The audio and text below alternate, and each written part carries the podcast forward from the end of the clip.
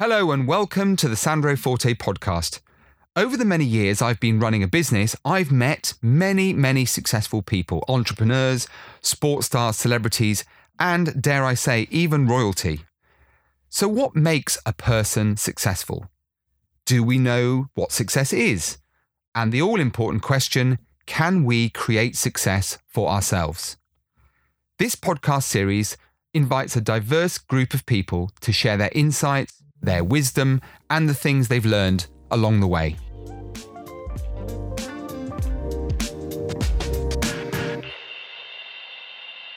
If ever there was a person worth listening to, that individual surely has to be Julian Treasure.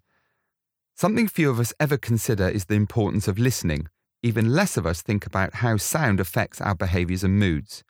Julian is a sound and communication expert, and his extensive studies into and the understanding of the power of sound is at the core of his business, The Sound Agency.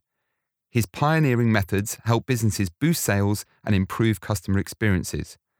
But he takes his knowledge and experience even further by publicly speaking on the subject all around the world, in fact, and his five TED Talks have been watched by over fifty million people. Five TED Talks, that's just greedy. Oh, and by the way, he's a media commentator for Time magazine and the B B C, so definitely worth listening to our guest today, the brilliant Julian Treasure. Welcome, Julian. It's great to have you with us on the Sandro Forte podcast. Well, thank you, Sandro. I hope I can live up to that amazing introduction you've just given me. Well, I'm I'm I'm glad you think it was uh, it was worthy of a, a, such a great person. I say great person because we've known each other for many years now, haven't we? And I've I've heard you on some uh, incredible platforms, uh, plying your trade and sharing some really fascinating stuff. And that's why I was desperate to have you as a guest. So thank you for giving up time from what I know is a very, very busy schedule. So just I'm glad to be here. I'm thank you. I'm going to dive straight in and ask you the obvious question, Julian. Where did this obsession, because this is quite a unique subject. I mean, it's something we know a little bit about, we probably take for granted. Where did this obsession with sound and the importance of it come from? Well, I've always been a musician since I was thirteen years old. Um, my mother sent me off to have piano lessons and I switched it without her knowing to drums quite quickly. So I'm a drummer. Uh, I've been playing in bands all my life. And I think that's part of it, because if you're a good musician, you have to listen in a kind of multi-track way. You have to listen to all the other instruments in the band or the orchestra or whatever group you're playing with. And that gives musicians a kind of multi-track listening that is very attentive and able to take in and consider a lot of things at the same time.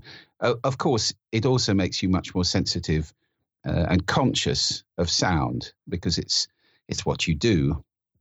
So all the way through my career in marketing, my previous life producing customer magazines, uh, I was playing and I was noticing the fact the world really didn't sound very good. That was the first observation made that many years ago. Uh, we're surrounded by a lot of noise. So when I sold my magazine business in two thousand two, I really wanted to combine the two halves of me, uh, the half that understood brands and how they communicate, and the half that appreciated the impact and the power of sound. So I started doing some research. And the first question was, does this noise matter to brands? It turns out it does matter. And they're losing huge amounts of business by making poor sound. So the, the first proposition really was good sound is good business. And I formed the Sound Agency to back that up. So it's now been going fifteen years, and a lot of research and a lot of case studies later, Uh, we really have validated that case. It matters what sound you make as a business. And along the way, uh, I also became conscious that it's not just organizations that are making sound in the world. It's also us as individuals. And therefore, um, the TED Talk started to move in that direction. And a whole new kind of life opened up for me, really, talking about communication skills, the almost untaught and barely considered skills, and they are skills of speaking and in particular of listening. So that's kind of where I am now, focused on speaking and listening, not just for individuals with, with my book, uh, uh, How to Be Heard, but also with organizations, where there's another book, Sound Business, about using sound in business. It's both of those two levels. And the mission is to make the world sound better. And indeed, ultimately, to make the world sound beautiful. But that's a long way off. Mm. So how do, specifically, Julian, what do you mean when you talk about businesses you say you, you use the word good sound is good business. So it specifically in relation to business, because we have a lot of listeners that run their own businesses, what are you talking about specifically in relation to sound that relates to business? Well, most businesses are very conscious of how they look. They spend lots of time and effort on logos and visual advertising. Something like eighty percent of the money that we spend on marketing goes in visual communication. Very few businesses traditionally have paid much attention to the question, how do we sound? And that can be all sorts of different sounds. You can have a sonic logo. So think of Intel, for example. Uh, I think most people listening to this would struggle to draw Intel's logo, but most people will right now have that da-da-da-da going on in their mind. It's a very catchy and memorable little sonic logo. It's worth hundreds of millions of dollars to Intel, and they've copyrighted it.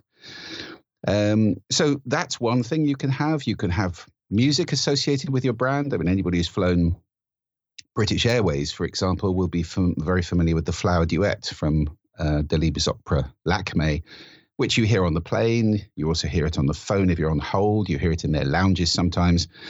It's a very connected piece of music. So you can connect with music in that way, or just play music in spaces. Uh, you can have what we call ear cons, little sounds where you might have them in an app or on a website, or when people interface with you in some way. There's on hold. That's a whole world of, you know, telephone sound is pretty disastrous in most cases. You just think of press one for this, press two for that. And you think of the incalculable millions of pounds or dollars of revenue that's lost by people slamming the phone down in frustration when they can't get to what they want and they can't talk to a real person.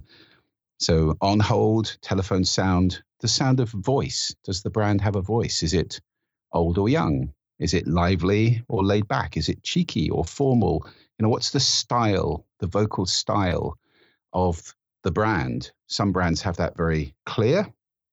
Some even have their own, you know, patois or language or codes, like Disney, for example, very, very strict about what its uh, cast, they're called, not not staff, can say uh, to guests in their parks and have a magical day. Um, so all of that, you know, you can get very, very prescriptive like that, or you may not have no idea. And that means that people talking to people from your organization might have entirely incongruent and inconsistent experiences. One person's very laid back, the next person's wildly excited. Where is the brand in that? To me, great brands are all about consistency, and that is across all the senses uh, and in every encounter with every stakeholder. So it's really asking the question, how do we sound in every encounter? Is the sound congruent with our visuals? Is it backing them up? Or is it fighting against what we're trying to say visually, which is very often the case? Mm. So um, I just want to pick up on something you said that was very, very interesting then. Uh, you talk about all senses. So we've most of us have heard of N L P, neuro-linguistic programming. A lot of us know the fact that uh, we've heard the expression, two ears, one mouth, use them in those proportions. And we've also understood that a lot of people are auditory, which is what you're talking about now. A lot of people are visual and some kinesthetic. You're not advocating that we only focus on the sound, are you? We're, we're talking about it complementing, because some people are visual, but we we have all those different um, communication methods and styles, but we have them in slightly different orders. Is that right?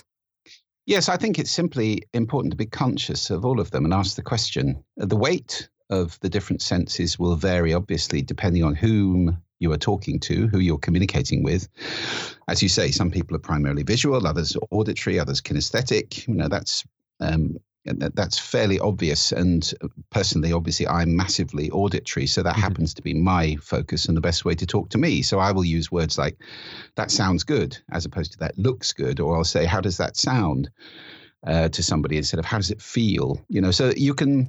You can pick up how people are, but obviously if you're an organization, you can't ask everybody what their particular preferences are. So the important thing is to cover all the bases and, and simply not to be unconscious about messaging that you're putting out there, which is fighting, which is conflicting. It's important to make all the senses consistent. And that includes smell, by the way. I mean, I, I haven't come across that many people who are primarily olfactory.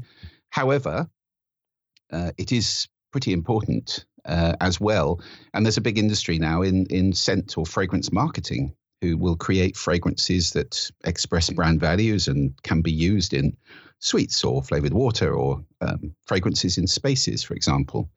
So it is simply about asking the question, how are we perceived? How are we putting ourselves across in all the senses and making sure that that is consistent? And the research shows uh, about this. So there's a thing called super additivity, because the senses affect one another all the time. And if you line them up, you get a lot more bang for your buck. You get a huge multiplier effect. It's not one plus one is two. You can get one plus one can be ten times the recall or the impact, which is why brands spend so much time and attention, for example, on music and sound in advertising. There's tons of research now that shows how important that is in making the advertising that much more effective. Well, here's a bit of useless trivia for you, Julian. I'll share it with all the listeners as well. I'm actually a visual and I'm very strong olfactory. I can tell almost any scent from about one hundred yards. So I'm I'm with you. I totally understand the whole olfactory uh, point you've just made. So uh, thank you for sharing, because that's opened a few people's eyes.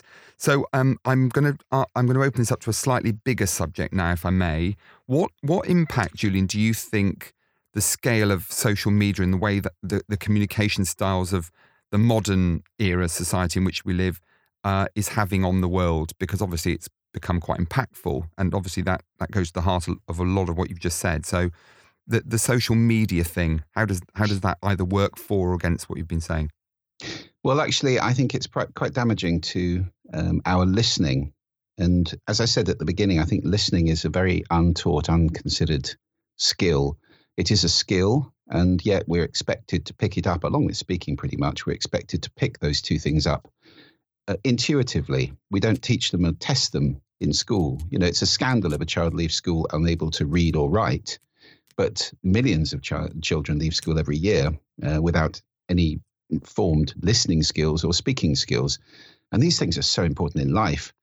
And unfortunately, the way we've been inventing communication mechanisms in the last thirty or forty years has all been for the fingers and the eyes. It's all been very visual, starting obviously with email, uh, which is now massively prevalent, and, and moving on to social media with instant messaging and text and so forth. And there's a lot of evidence to show that younger people in particular very often would rather send a text than talk to somebody face to face or pick up a phone.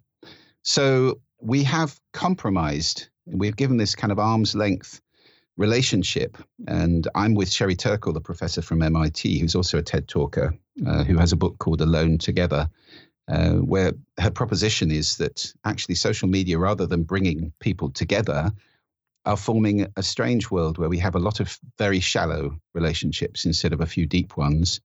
And I would add to that, I think they, they cause a couple of rather addictive relationships. One is personal broadcasting, where, you know, I'm, t- I'm texting, I'm on a train. I mean, who cares? You know, there's this fantasy that there are thousands of people out there hanging on my every action.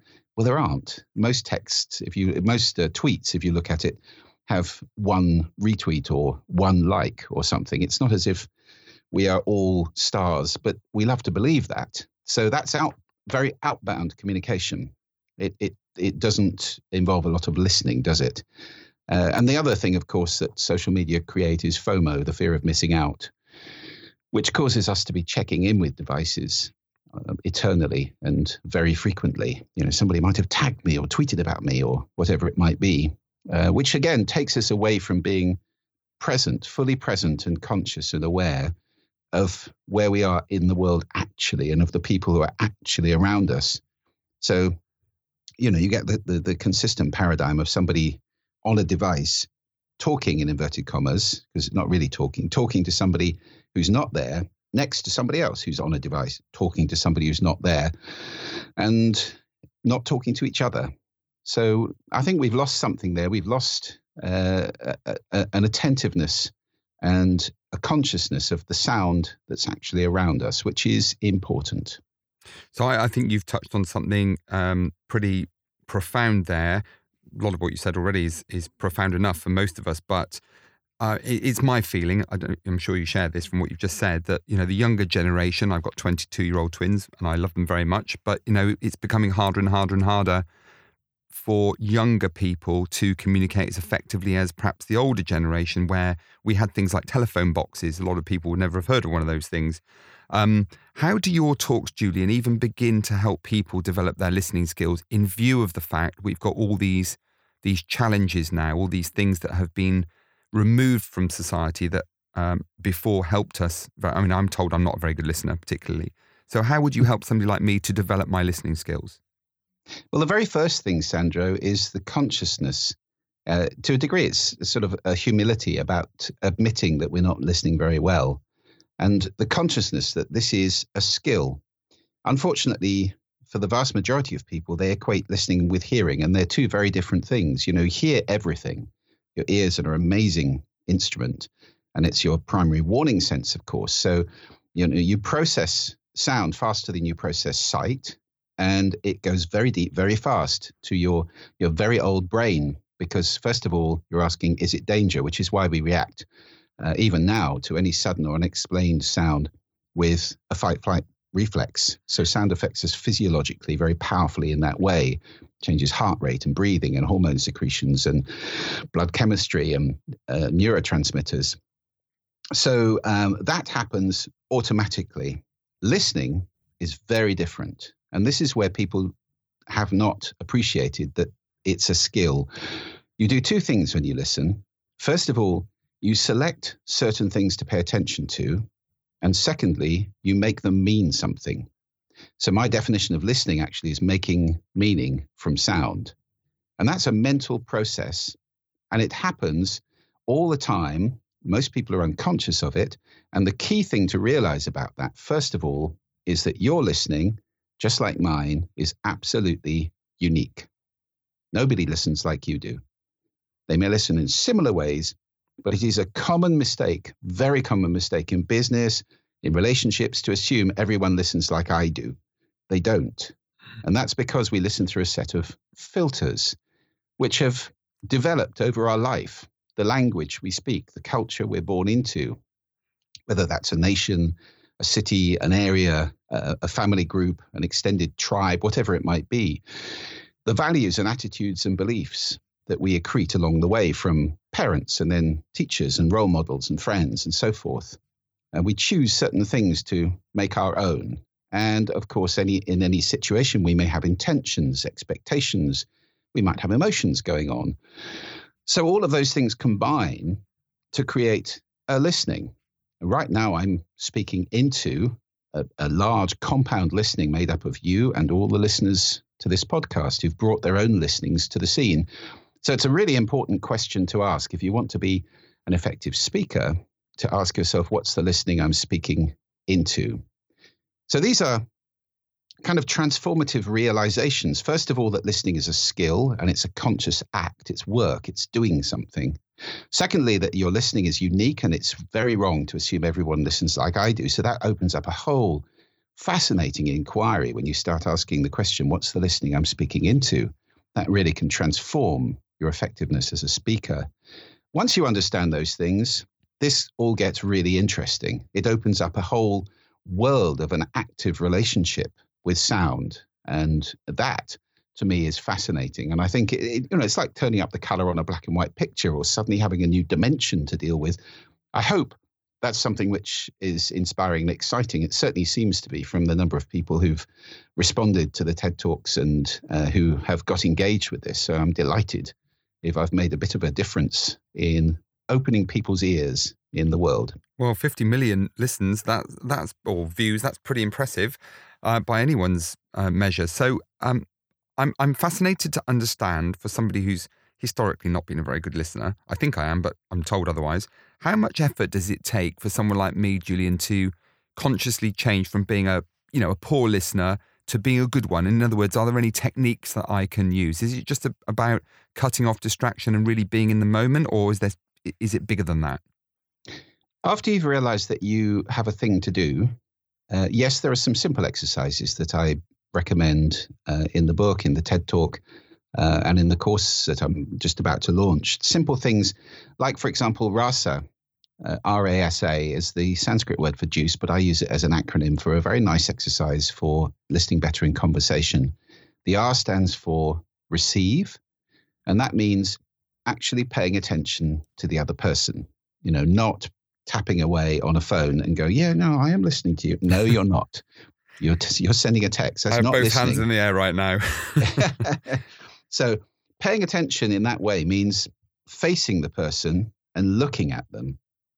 The the dance of the eyes, at least in Western conversation, tends to be that the speaker will gaze around and check back in from time to time to check that the listener is listening. The listener typically will be gazing steadily at the speaker. And we all know the frustration if somebody's not doing that and they're reading a book or looking at something else or looking distracted, you know, you end up going, are you listening to me? So that is a frustration. And I th- sadly, I think there are billions of people on this planet who've never had the gift, and it is a great gift to give somebody, of being really, truly listened to. Mm. I think the American author Scott Peck said, you cannot truly listen to another human being and do anything else at the same time.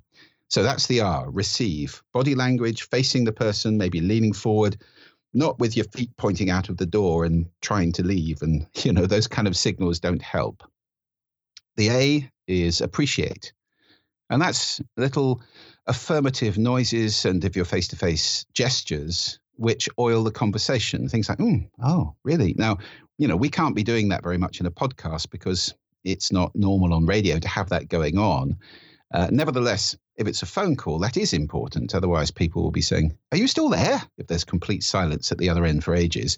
So little noises like that, or if you're face-to-face, nods, eyebrow raises, smiles, gestures, mirroring, and so forth. Those all uh, oil the conversation and let the person know you're with them and present and paying attention. The S is summarize. Now, I want to form a society for the preservation of the very important little word, so. So is a, a a word which indicates a logical sequence. This, therefore, that. It's it's almost a therefore. In conversation, it's a really powerful word. As you go down the long corridor of a conversation, you can close doors behind you by saying, so what I've understood so far is this. Is that correct? Yes. Door closes. Now let's move on to the next thing.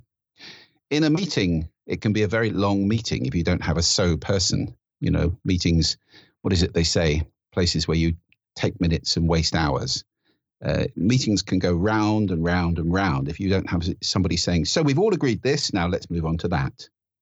The reason I say preservation of the word is that it's sadly becoming very abused, um, where it's used as the first word in a sentence. What's your name? So I'm John.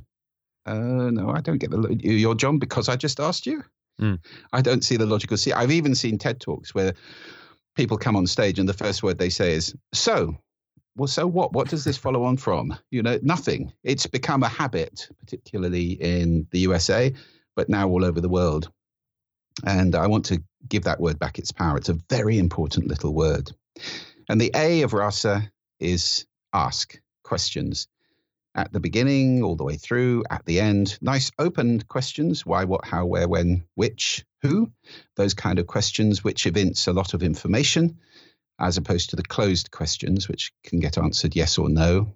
And uh, as we've already said, you know, questions which perhaps deal with different perceptions, uh, different senses, different levels. Some people like the big picture, other people like the detail. And as you get into that flow, you start to understand the listening you're speaking into and the interaction and the levels at which you need to pitch the conversation. So the key thing with all of this is consciousness. It's consciousness. It's being conscious that you're doing something, being present. And once you get into doing an exercise like RASA, which really will transform listening. I mean, I do urge everybody listening to this, just try it for a week and just pay attention to the way that your relationships change and the reactions of the people that you're talking to change. It, it is transformative. I've already made a mental note. Um, I don't want to be too political with this question, but I think I know the answer. Do you think, Julian, more should be done to educate people on the importance of sound, listening, you know, that that process of just an appreciation of the importance of what you just said in society today? Oh, my goodness, yes. I don't think that's political. I think this is about being effective human beings, and particularly it's about living in social society. I mean, it's it you, you can't have a democracy, if that's what we want, without the ability to live in civilized disagreement. And that means listening to people and understanding. You don't have to agree with everybody. And in particular, if you're in the minority and you disagree with the majority, you certainly don't have to agree with them, but you do need to be able to say, well, I, I don't agree with you, but I understand why you think that. That's the critical difference that you get from listening. And unfortunately, we have in the last few years, haven't we? I mean, I guess we Brits are responsible for starting it in some degree with the popularism, uh, populism and Brexit vote, and now it's moved to America. We have really moved towards politics of polarization, of hatred, of caricature, of bigotry, uh, of uh, entrenched positions where there is no agreement, and people who are in the minority won't agree with people who are in the majority. Uh, and that really becomes very diff- difficult. And you you would that's a long, slippery slope down to, you know, the ISIS point of view. If I, if I disagree with you, I'll kill you. Mm. Uh, so we need listening. Listening in the world, conscious listening, always opens the doors to understanding. You may not agree, but I think Barack Obama said, I will listen to you, especially when I disagree with you. And that is a, a really important focus. And of course, you, you know, you mentioned social media and the web. Those have had a massive effect in polarizing people's listenings, because we don't go on and surf for lots of different views. We tend to go on and seek things that agree with us. So we get more and more entrenched and convinced that we're right. And sadly, being right is one of the two enemies of good communication that I talk about in the book a lot. Mm. Being right and looking good, those two things. If we, if our communication is based on those things, we have a lot of conflict to deal with, a lot of conflict. And you know, so politicians go off and have talks. I wish they'd go off and have listens instead. It would be a much better world, wouldn't it? Well, you know, as I've been listening to you so intently, probably the best bit of listening I've done for ages, if and probably ever, I've been reflecting, Julian, on what you've just said. And, you know, you're absolutely right. There are many, many great orators in the world, but there are very few good listeners. And I'm kind of thinking about, you know, a lot of the world's problems and issues stem primarily from a basic inability to consciously listen. I'll, I'll emphasize the word consciously, because there's listening and there's consciously listening, as you say. Um, I, I found this conversation really, really, um, I mean, eye-opening, actually. I've not given a lot of thought to some of this subject matter before, and I'm sure the same is true of a lot of our listeners. So thank you for sharing so openly. I'm sure we'll want you to come back and share some more. But in the meantime, since there will be lots and lots of people out there wanting to access your work and understand a little bit more about what you've been covering today on the podcast, would you mind just giving us a little bit of an insight as to how we find out more about Julian Treasure, the book, the TED Talk, the course, and all the other things you're doing? Absolutely, of course. Well, uh, at the core of it, I suppose, is, um, well, there are two websites. the sound agency dot com is there for anybody who's a business and wants to explore the idea of uh, asking and answering that question, how does our brand sound? Uh, my own website, julian treasure dot com, is focused on the communication skills, so the skills of speaking and listening. And anybody who goes by there can uh, just uh, fill in a little form. It's just asking you for your email address. And then there's a, a five-part video series on listening skills in there, which is free.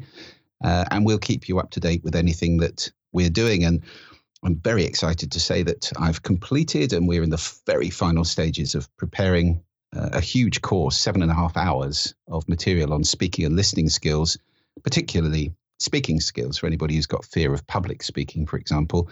Um, and that's going to be launched in just a couple of weeks' time on the website. So do pop by, um, drop your email address in, and we'll keep you up to date with any of that. And then there are the two books, Sound Business, for anybody who's in business and wants to understand the impact of sound, and How, How to Be Heard, which is all about the skills of speaking and listening, the forgotten skills of speaking and listening. And that's done really well, actually. It's won a couple of awards.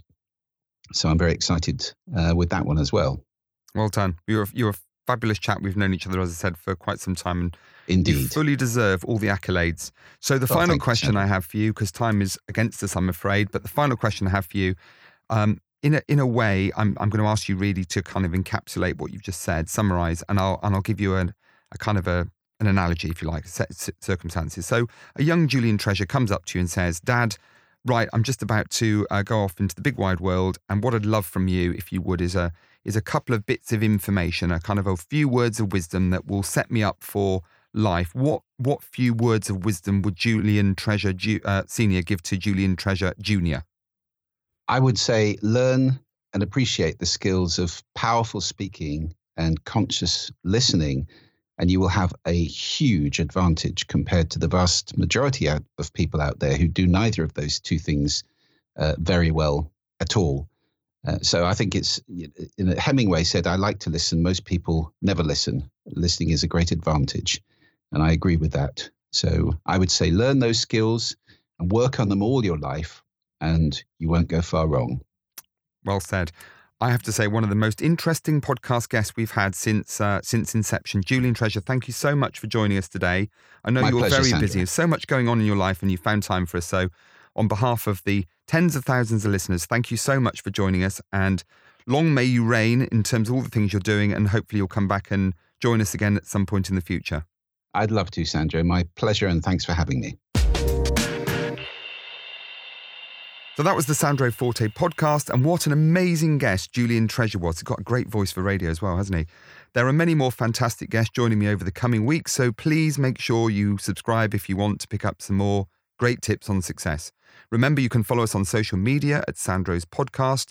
Please remember that's Sandro's with an S, same on all channels, and we'd love to hear your stories, ideas, anecdotes, challenges, or whatever it is that motivates you. So please keep the emails coming, hello at sandros podcast dot com. And if you can, please leave a review on iTunes so we know what you'd like more of in the future. And please don't forget to connect with me on social media, Sandro Forte, Twitter, LinkedIn, and the rest. And of course, the real Sandro Forte on Instagram, because somebody pinched Sandro Forte before me. So until next week, have a great week, and we will see you soon. Thank you.